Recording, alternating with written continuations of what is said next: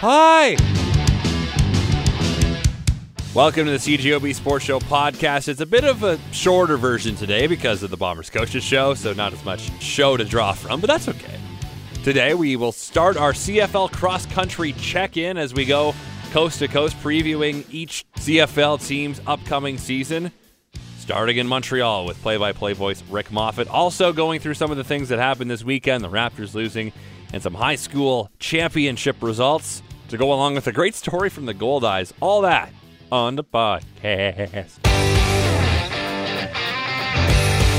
With the CFL season kicking off next week, we're going to go across the country to preview each team's season starting east and then working our way across the country. That means we begin in Montreal where the Alouettes are coming off a lousy 5 and 13 season in which they scored a league low 19 points per game. To help preview the Alouette season, joined by longtime play-by-play voice Rick Moffatt.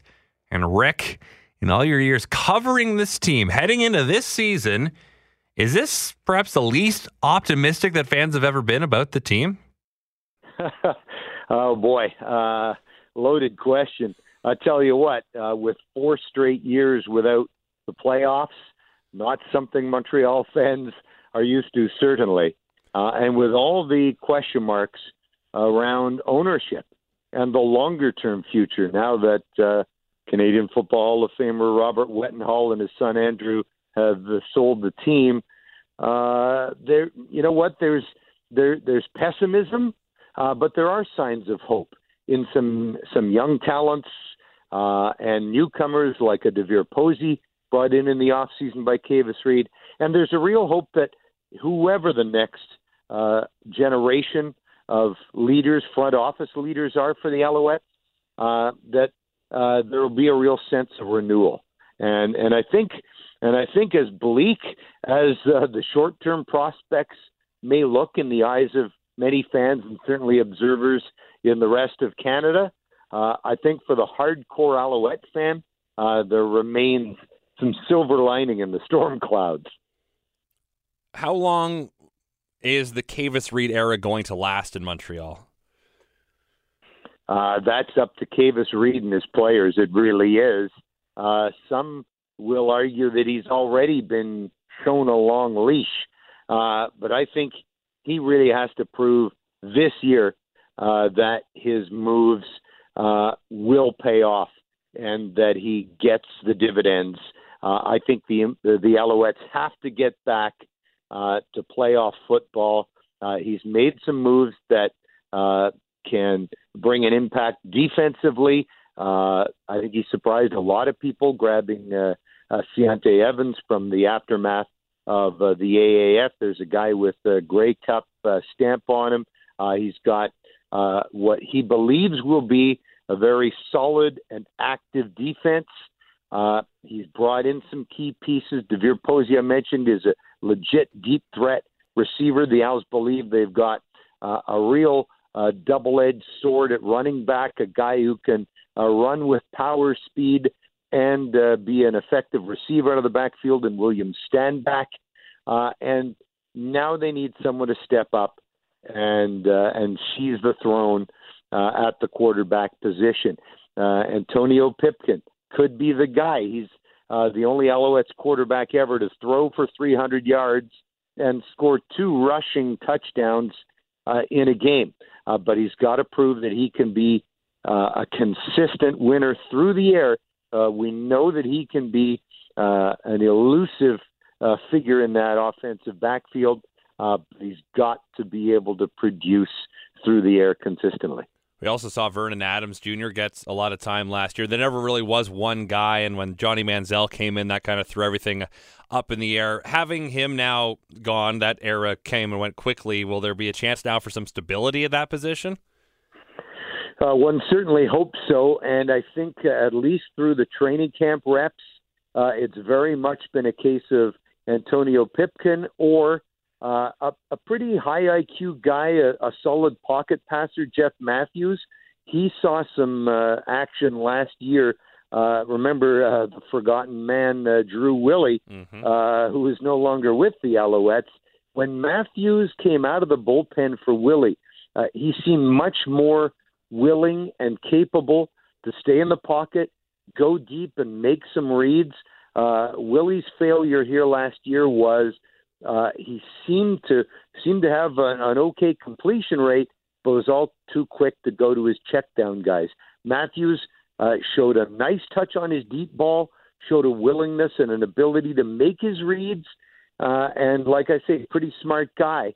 And so uh, I think it's going to be Pipkin and Matthews who will have to carry the load for the Alouettes at quarterback.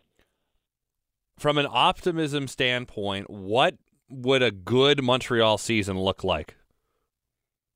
Uh, get back to 500 uh, or 8 and 10 and hope that's enough uh, to sneak into second place uh, in an Eastern Division where Ottawa has a quarterback question mark now as well. Hamilton, we presume, is going to be better. Jeremiah Masoli seems to have proven himself, uh, and they've made some moves around him.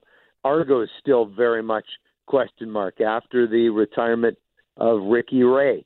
And so to me, it's going to be a three dog scramble uh, to get to the scraps at second place. I think Hamilton's going to win the division, uh, but all bets are off uh, for that second playoff spot in the East. And I guess that's going to be a theme as we look ahead to this season. Is Hamilton's, I think, an obvious favorite in the East, but when it comes to the second seed, you're going to have a team that's probably below 500 hosting a really good West team in the East semifinal this year.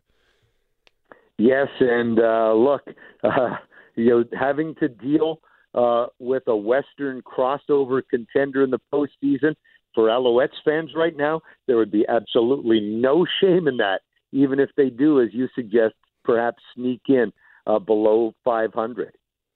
So, I guess uh, for those who aren't too familiar with the Montreal team, who would be an X factor to look out for this year? Well, I think DeVier Posey. Look, you know what?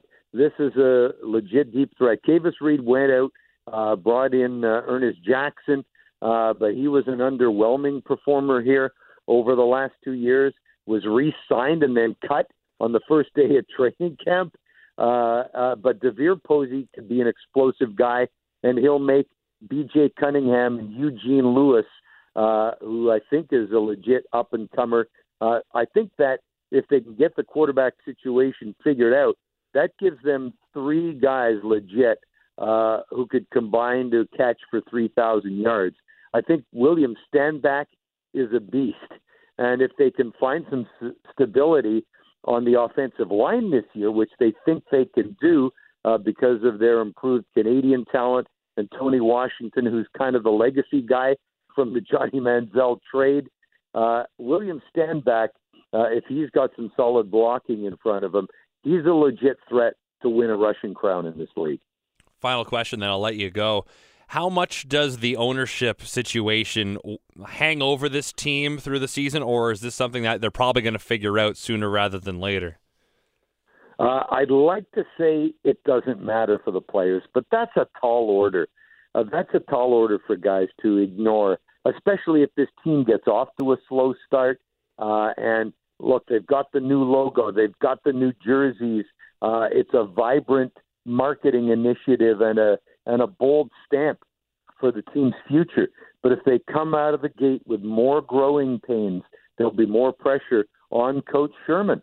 And I think it's fair to say uh, that Coach Sherman and Kavis Reed are living on borrowed time unless they get this thing turned around quickly. Rick, I appreciate your time tonight and uh, have a great call this season. Hey, thanks very much. Bulleyes reliever Brandon Bingle has pitched seven innings this year, allowing five runs on six hits, three of them home runs. But yesterday he was pressed into emergency DH duty. And not only did he look out of place, but he was basically their best hitter in a 2 1 10 inning loss. He's played professionally for four years, including two with the Goldeyes. Had his first professional hit in the top of the third inning, went three for four with two doubles, and scored the Goldeyes' only run of the game. Now, he was a two way player at Bryant University from 2014 to 2016, but still hadn't registered a plate appearance since. Cool thing there. Toronto Raptors, the game two last night, 4.3 million viewers on average. making it the most watched NBA game on record in Canada. More than 10 million Canadian viewers tuned in at some point, which is crazy. And then south of the border, it's still drawing not great numbers. Also, congratulations to the Garden City Fighting Gophers, the Manitoba High School baseball champions. Tyler Smith, the MVP.